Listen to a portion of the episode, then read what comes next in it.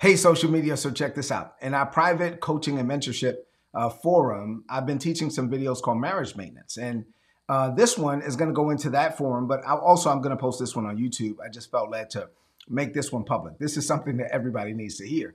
And so I'm calling this one marriage maintenance, learning from other couples.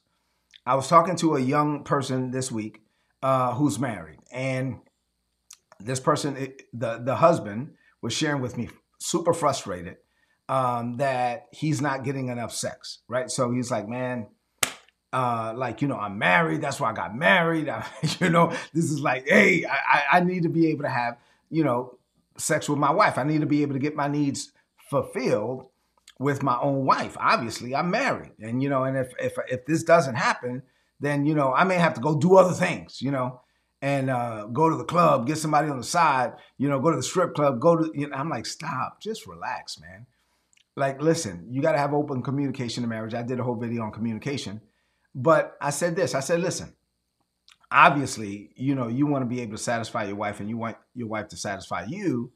And the Bible says that her body is not hers but yours, and your body is not yours but hers, and all of that. And so you guys should satisfy one another physically, but you should also satisfy one another in, in many areas, right? That's why we come together in holy matrimony. Stop talking about doing other things that are not holy.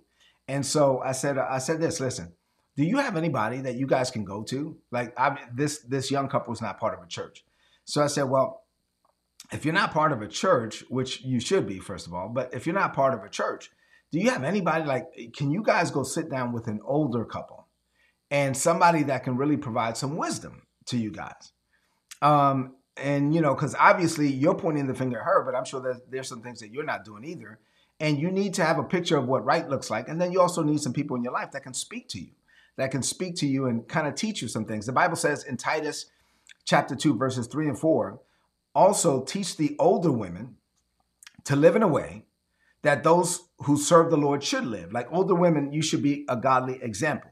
They should not go around gossiping, saying bad things about other people, drinking too much. They should teach what is good. And verse 4 says, by doing this, they will teach the younger women how to love their husbands and their children. Like there should be an example in the community, especially a church community, of older women showing you what it's like to be a woman of God, right? Loving your husband, loving your children, establishing an environment where your children and your family can prosper and thrive at home. And of course, the same applies for men. I do a lot of teaching on men. Like men are not exonerated from this. But Deuteronomy 32 and 7 says, Remember the days of old, consider the generations long past, ask your father, and he will tell you some stuff. Ask your elders, and they're going to explain it to you. That listen, you need somebody in your life that can, that has gone before you, that that has already learned some things that can pour into you. So there's three things or three categories that I want to talk about in this video that that you should learn from. So number one is learn from those that have gone before you. If you're a young married couple, you have an opportunity to learn from the couples that have gone before you.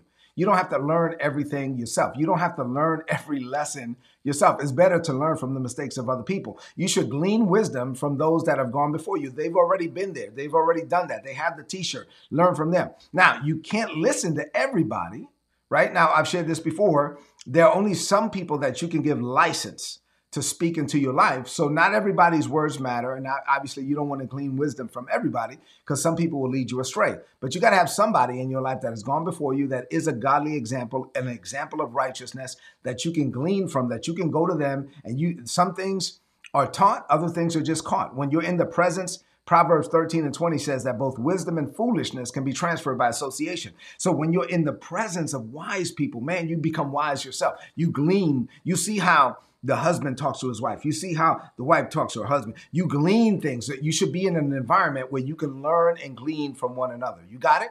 Number two, you should learn from those of like mind and like faith who are on your level, who are in it with you. So not only should you have couples that are older than you that have been married for 30, 40, 50, 60 years that you can glean some things from. Maybe if you've been married for five years, you should have some other couples that have that have been married for five years and three years and seven years, and basically in your eh, they're in it with you, right on your level. You you should have some people of like mind and of like precious faith. Obviously, you got to be careful who you hang with. Show me who you hang with, and I'll tell you who you are. But when you connect with other couples of like mind, of like beliefs, of like faith, then then yeah, you can you can basically be there to support one another. You know, we are social creatures as humans. We were not designed to be by ourselves. Isolation is a form of torture, right? When we put people in isolation, it drives them crazy because we were not designed to be by ourselves. We we were designed to connect with other people. And once you're once you're a married couple, one man, one woman, a marriage is a covenant relationship between one man, one woman, and God. That's the way Bible the Bible defines marriage. That's the way I define marriage. So when you're in a covenant relationship between one man, one woman, and God, the Bible says that the two become one. And now that the two have become one, that you need to connect with other couples who the two have become one, the two have become one, and you guys can socialize, connect with one another, and learn from one another. You need that genuine connection that comes from community. Say amen to that. And then lastly, number three, if you are a couple that has been around the block for a couple of days, you're you're on the senior side now. You've been there. You've been married 30, 40, 50 years. Number three, be willing to pour into those that are coming behind you. Right? So you want to take those lessons that you've learned. There are three stages in life that I learned from somebody that I, I admire and I respect. Dave Steward, who's the, the founder and the chairman of Worldwide Technology, where I work, and this is a mighty man of God. He said that there's three stages in life learn stage, earn stage, and return stage. He said, You learn, there's a stage in your life where you're just learning, learning, learning.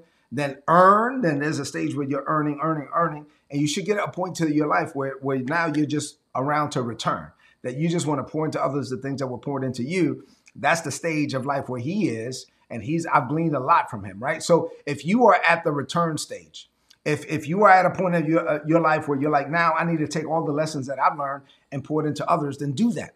Like do as take young couples and teach them. Teach them what you learned. Teach them the things that were very painful for you to learn. Like you learned a great lesson, but you learned it the hard way.